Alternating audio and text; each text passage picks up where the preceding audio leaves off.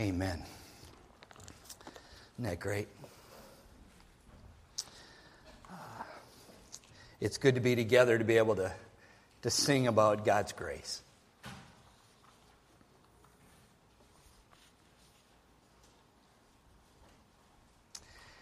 And now I, I talk to you about uh,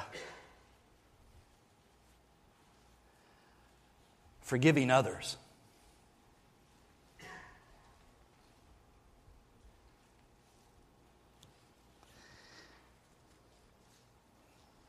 And let's be honest. There's something exquisitely sweet about holding a grudge there's something incredibly sweet about withholding forgiveness.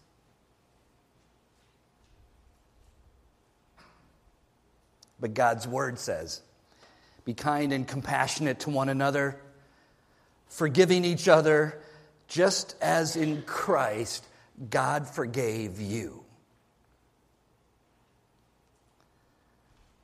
Now, I've been praying a lot about this sermon. This is actually a really hard topic. What is God going to do in our midst today? You know, we've been doing this ser- series on practical spirituality. We, we've been asking the question, what does it look like to be a, a Christian? And we've been kind of just startled when we're speaking. Our world needs authentic Christians. Christians who live out loud, Christians that live for all to see. And what will the world encounter when they see us, when they come across true Christians? Well, what we've seen along the way is they will, should see someone who follows Jesus, someone who loves people someone. Who a couple of weeks ago one of our, our global ambassadors uh, marcus brooks was here and, and challenged us that what they should see is someone who someone who's not afraid because we trust god. Last week pastor austin preached a great sermon about what they come across as someone who listens to god and has ears to hear what god has to say. And today when the world comes across true Christians, what the world should find is someone who forgives others. Forgiving others. Forgiving people who have wronged you. I know this is a difficult topic. We will need God's word to challenge us out of our, our normal response, out of our human response, out of our fallen response. We will need God's word to challenge us, and we will need the power of the gospel to change us, to make us something new.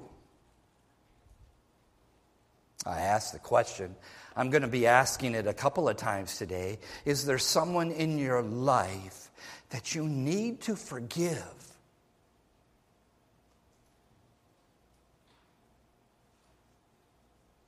I know the responses. Oh, but but you don't know what he did to me. Or they, they lied about me over and over. Or she intended to destroy my career, and she did. Or if you knew what this, what, what they have done to, what this has done to my family, you would be angry too. Or, or if you knew what this has done to my child, you wouldn't be forgiving either. They deserve to suffer like they made me suffer. I'm going to make them pay. I will never forgive those people ever. Right? It's just in us. It's just in us. C.S. Lewis has said, Everyone says forgiveness is a lovely idea until they have something to forgive. Oh, let's see what God's word has to say to us today. If you're taking notes, first of all, would you write in forgiving others is a Christian trait. Consider these words of Jesus. Listen, they'll be up on the board. It, listen, consider these words of Jesus in Luke 6:37. Do not judge, Jesus said, and you will not be judged. Do not condemn, and you will not be condemned. Forgive, and you will be forgiven. In the Sermon on the Mount, Jesus said this very plainly in Matthew 6, verses 14 to 15. For if you forgive men when they sin against you, your Father in heaven will also forgive you. But if you do not forgive men their sins, your Father will not forgive your sins.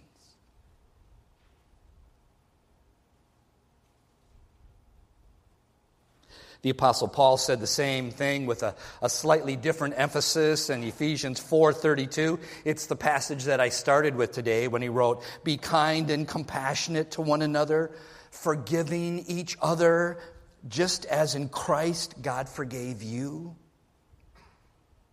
Also, Paul in Colossians 3:13 says, Bear with each other and forgive whatever grievance you may have against one another. Forgive as the Lord forgave you. And Peter, how about Peter? A man who, who knew the sweetness of forgiveness. Would he ever forget that, that morning fire and breakfast by the sea when he was restored to Jesus after he had denied Jesus three times? He would never forget that. And it was Peter who wrote in 1 Peter 4 8, above all, love each other deeply because love covers over a multitude of sins. If you would, please turn in your Bibles to Matthew 18 verses 21 to 35, we're going to look at the par- one of the parables of Jesus. It is the parable of the unforgiving servant. And I've been praying that God would use it in our midst, use it in my heart as He has been as I have studied and as I've prepared. Would God use this passage of Scripture in us today? Please follow along. Please listen as I read from Matthew 18, starting with verse 21. I'll make a few comments along the way as I read. Then Peter came up. You know, and we, we always need to look at the context of a, and, and we're going to look at the context a little later in my sermon. Verse 21. Then Peter came up and said to him, How often will my, Lord, how often will my brother sin against me and I forgive him? As many as seven times? Jesus said to him, I do not say to you seven times, but 70 times seven. Okay, just a few comments. The, uh, the rabbis of that day thought it was a, a, a significant thing for people to forgive each other three times. And then after that third time, you no longer had to. So when Peter came along and said seven times, Peter was thinking, well, well that's really pushing it out there. You know, that's, that's very significant. And what does Jesus say? No, not, not even seven times, right? 70 times seven times. And so is Jesus saying 490 times and then the 491st time you don't need to? No, what Jesus is saying here is that there's no end. There's no end to our forgiving. Jesus goes on. Therefore, the kingdom of heaven, kingdom of heaven may be compared to a king who wished to settle accounts with his servants. When he began to settle, one was brought to him who owed him 10,000 talents. And I need to speak about 10,000 talents. A talent Try to get this here. It's going to demand a little math. A talent was equal to 20 years of wages for the average laborer. One talent, 20 years of labor. So, what is this? 10,000 talents? That's 200,000 years of wages. 200,000 years of wages. So this is an astronomical amount. It's an amount that how did anyone get even this much debt? It certainly was an unpayable debt. We're talking millions, we're talking billions of dollars. Jesus goes on, verse 25. And since he could not pay, his master ordered him to be sold with his wife and children and all that he had and payment to, and payment to be made.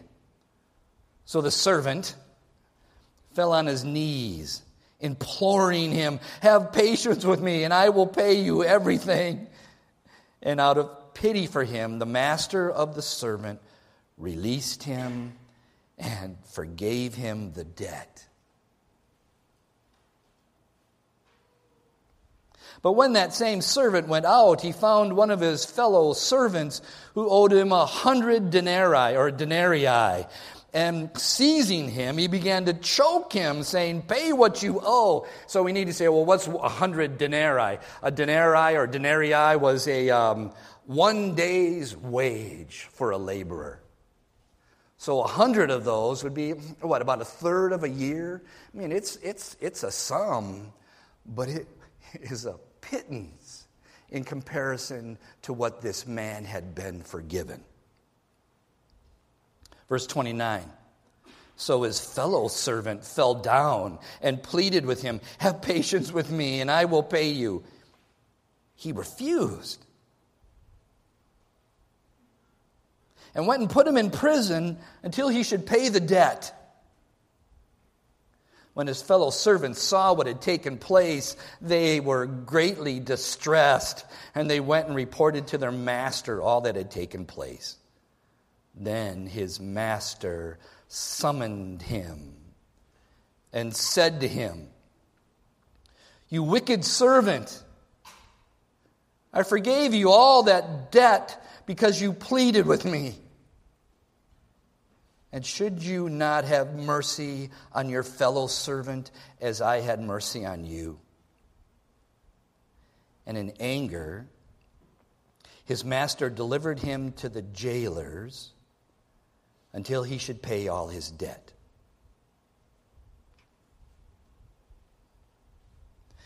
And then verse 35, which is a most unsettling verse. So also my heavenly Father will do to every one of you if you do not forgive your brother from your heart.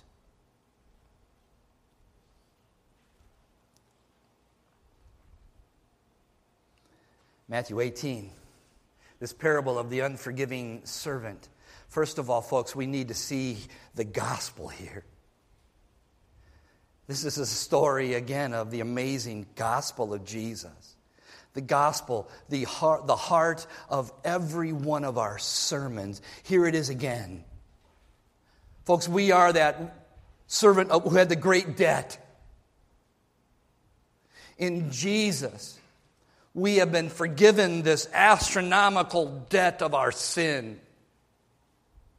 In Christ, we have received extravagant grace just poured out on us because of our sin. This weight of sin, this awfulness of sin, my sin that I have no power to take care of. The sin in my life that just keeps mounting up. The sin that is in disobedience to God and rebellion of God. God in His grace comes. And in His Son who died in our place, our sin is forgiven. That's the gospel. That's what every Christian goes back to and celebrates. That's the gospel. Now, the rest of this parable, it is startling to us. It should be. And maybe it's even a little confusing to us. Is this saying that I am saved by grace plus forgiving others?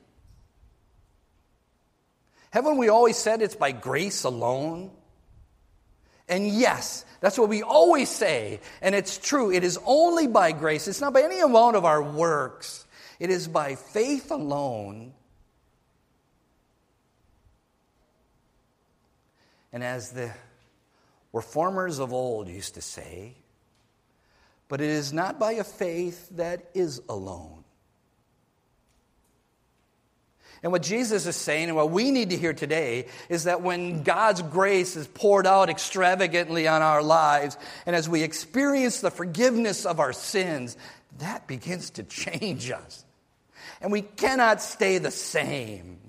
And that, that grace needs to start affecting us and, and changing who we are on the inside and who we, how we start looking at others and how we're going to look at how when people wrong us. And if this grace is taken root in us, then it will show up with a forgiving spirit. And Scripture over and over tells us to examine ourselves. And if we examine ourselves and we see that we don't have a forgiving spirit, then that should make us question do we really know God's grace? And has God's grace taken root in our hearts? And has it begun to change us?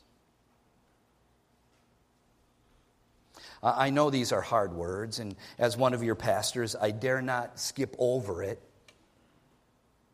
Listen again to these words of Jesus in the Sermon on the Mount. After he was telling about the and taught the Lord's Prayer, he said these words For if you forgive others their trespasses, your heavenly Father will also forgive you. But if you do not forgive others their trespasses, neither will your Father forgive your trespasses. We need to hear these words. We need to be confronted with the demand to forgive others. Well, in my sermon, I'd like to answer why forgive others. I have four. I'm going to give them to you. Um, first, why would we forgive others? First, because we are commanded to. We've heard the commands.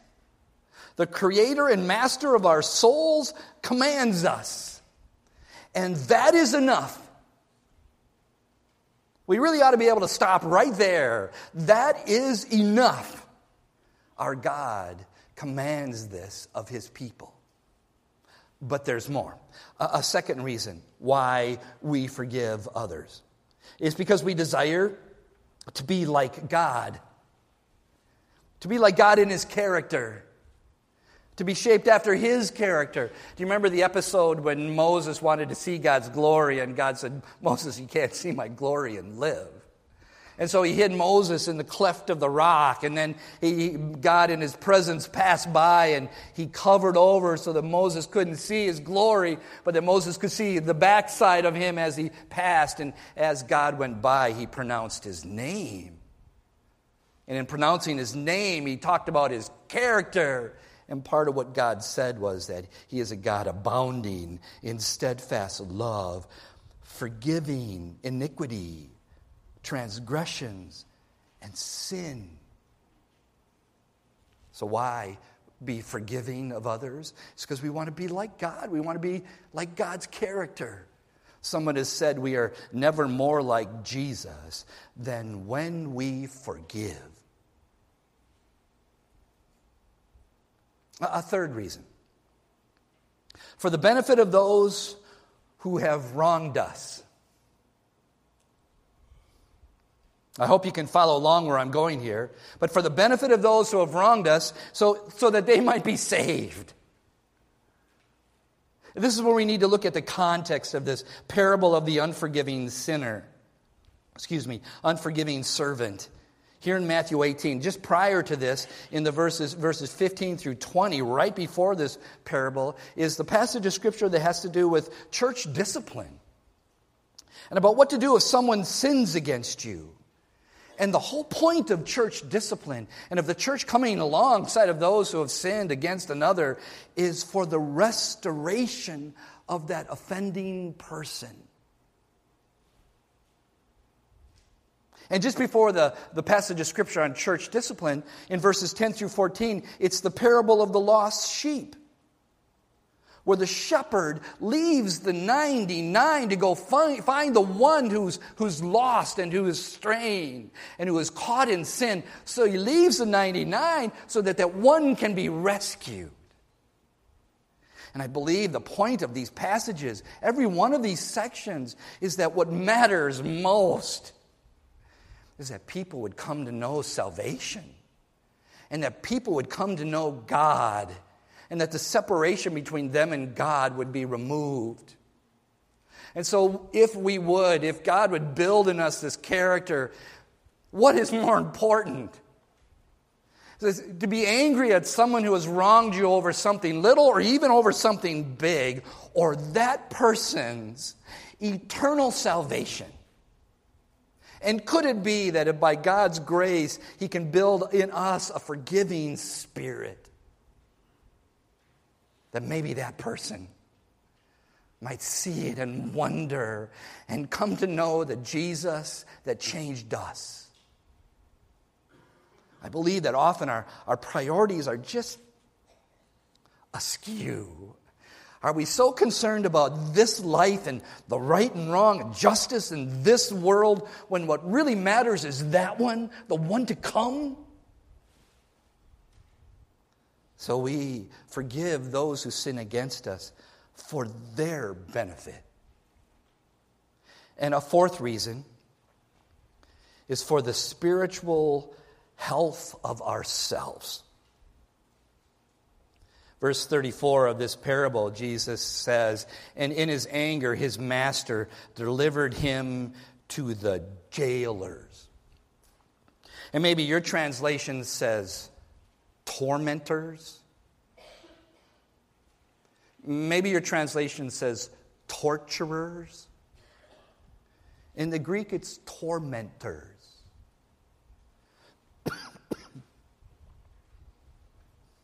And think of being trapped in a prison of torment, trapped in a prison of bitterness and resentment.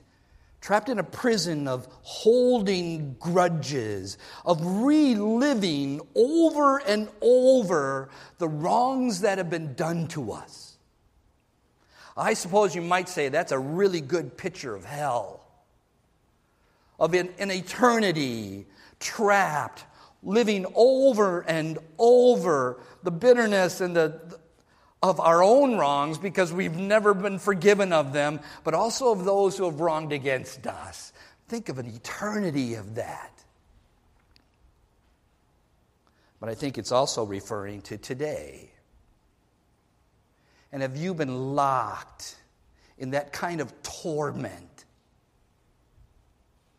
of unforgiveness? Acts 8 32 talks about the, the gall of bitterness. Is that bubbling up inside? Hebrews 12 15 talks about the root of bitterness.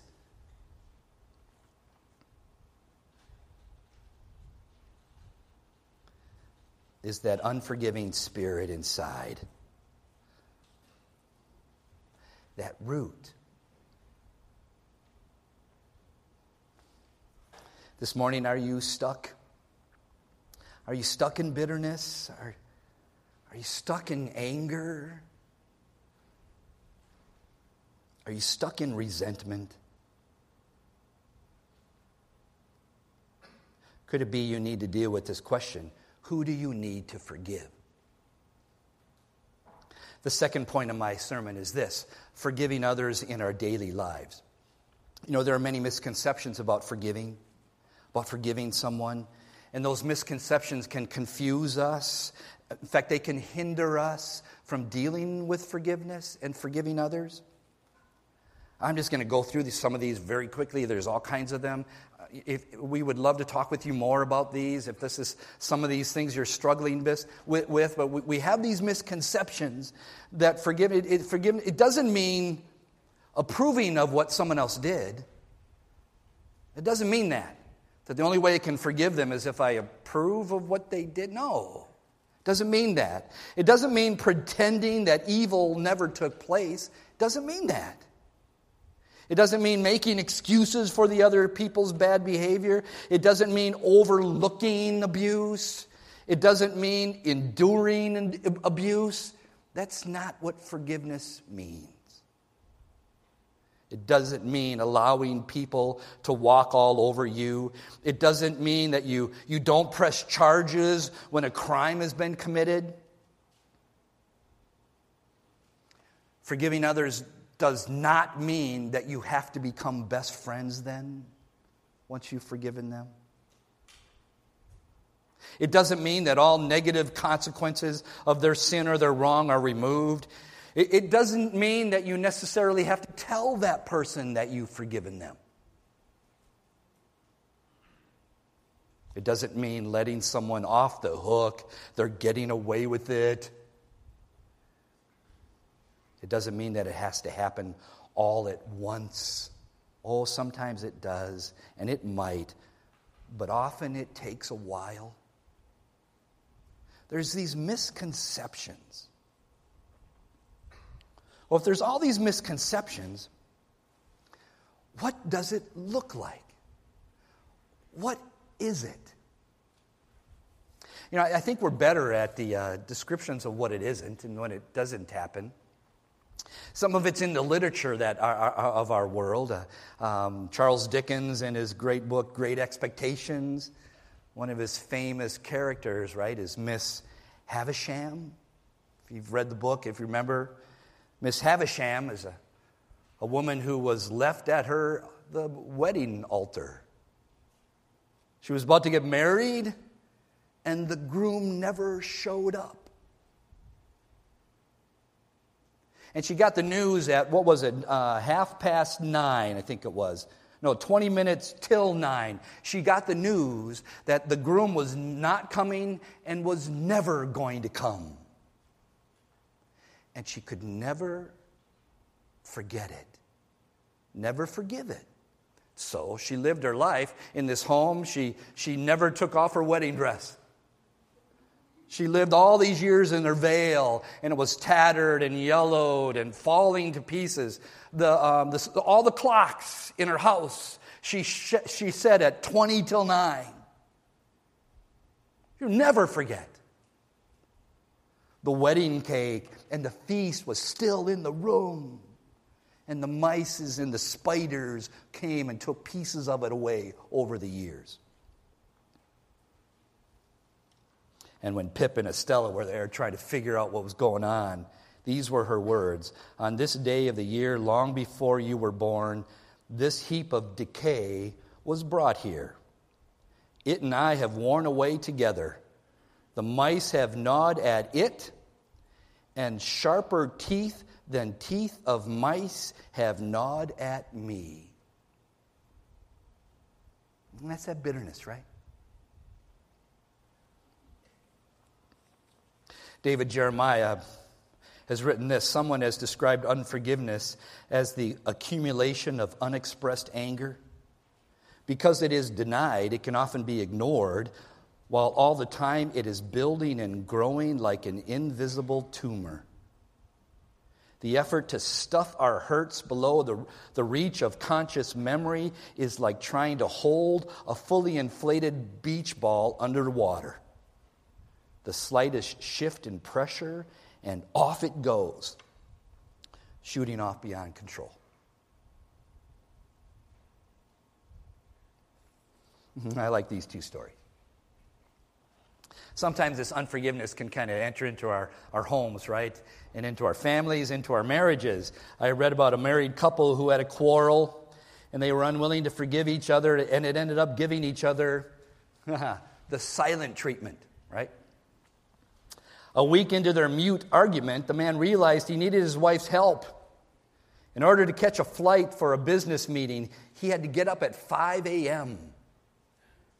Not wanting to be, to, to be the first to break the silence, he wrote on a piece of paper by the alarm clock, Please wake me up at 5 a.m. Well, the next morning, the man woke up only to discover his wife had already, was already out of bed, and he looked at the clock and it was nine in the morning. His flight had long since departed. He was about to find his wife and demand an answer for her failing when he noticed a piece of paper by the bed. And on it read, It's 5 a.m., wake up.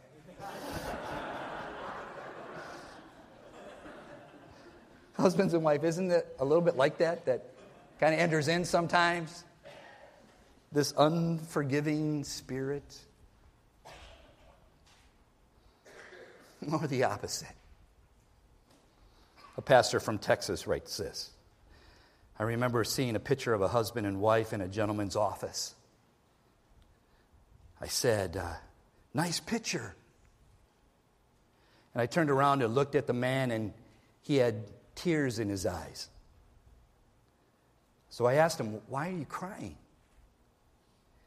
And he said, There was a time in our marriage when I was unfaithful to my wife, and she found out about it. She was so deeply hurt and injured, she was going to leave me and take the kids with her. I was overwhelmed at the mistake I had made, and I shut the affair down. I went to my wife in total brokenness, knowing I did not deserve for her answer in the affirmative, but I asked her to forgive me, and she forgave me. This picture was taken shortly after that. When I see this picture, I see a woman who forgave me. I see a woman who was willing to stand with me in this picture. So when you see this picture, you say, Nice picture. But when I see this picture, I see my life given back to me again.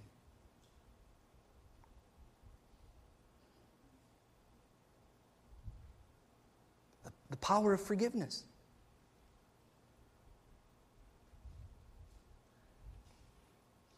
You know, we've gone through the misconceptions of forgiveness and how we sometimes make mistakes of it and make it into something that it isn't. What is it? I, have read uh, um, Lewis Smedes's book, The Art of Forgiving. It's, it's a very good book, and and he gives three levels, three steps of forgiveness that I think will help us. But forgiveness really emerges, for our true understanding of this, emerges out of this parable when Jesus said in verse 35 So the Heavenly Father will do to every one of you if you do not forgive your brother from your heart. Forgiveness is a, a heart issue. Lewis Smedes says this maybe these will help you. First of all, he says that we need to rediscover the humanity of the person who hurt us. The humanity of the person who hurt us. This simply means that without diminishing their sin, we admit and recognize that they are, they are sinners just like we are. And, and isn't this following the words of Jesus? When Jesus said, Love your neighbor as yourself, and isn't part of loving your neighbor as yourself is seeing that your neighbor is as fallen as you are? And the sin that you're capable of, they're capable of. And isn't this idea of rediscovering the humanity of the person who hurt us, isn't it tied in with Philippians 2, where it says, Look to the interests of others, not just yourself? So we begin to consider that this person who wronged us is a fallen sinner just like we are, just like I am.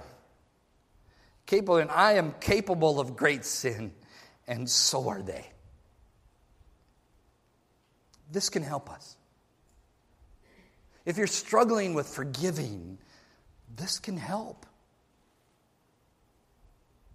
The second step, or the second level, is we surrender our right to get even. This is hard because we all have that natural desire to make someone pay for all the pain they have caused. It's in all of us. Well, what does it say in Romans 12? Vengeance is mine, God says. I will repay Never avenge yourselves, but leave it to the wrath of God.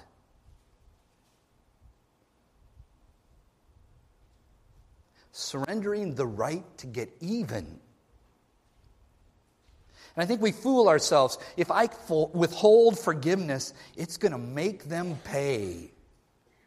When what's going on is when I withhold forgiveness, I'm paying. And third, Smedes says this we revise our feelings towards the other person. First, we see them as, as human beings.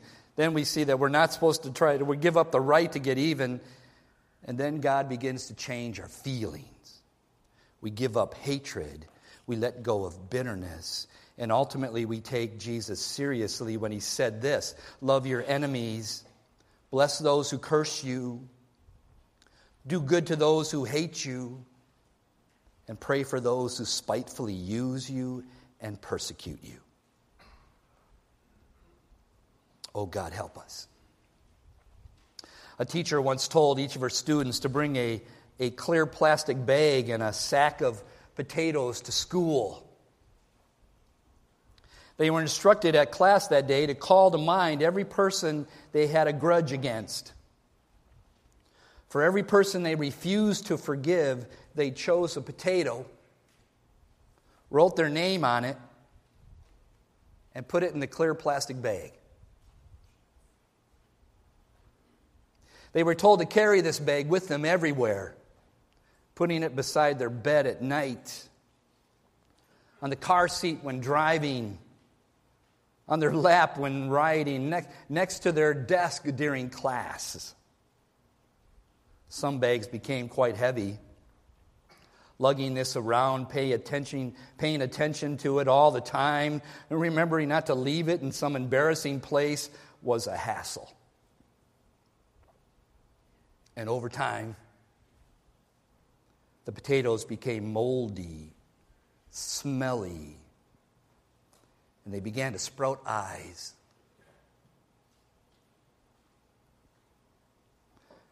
You know, often we think uh, forgiveness is a gift to the other person. It's really a gift to us.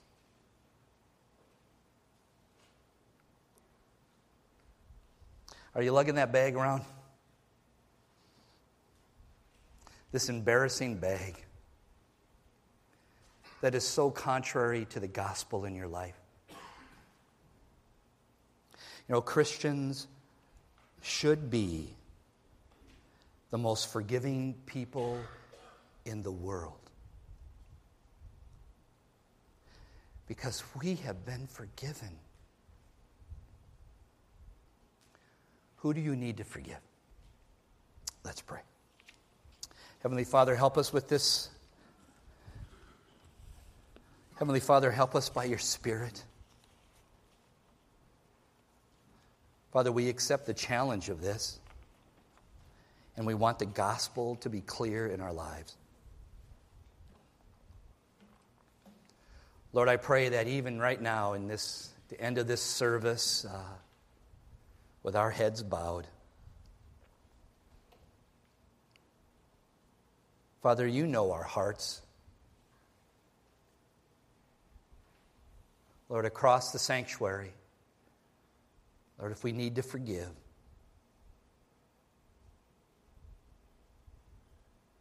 Father, would you give us your grace with the challenges of these passages of Scripture, with the work of your Spirit? Father, would you begin to change us?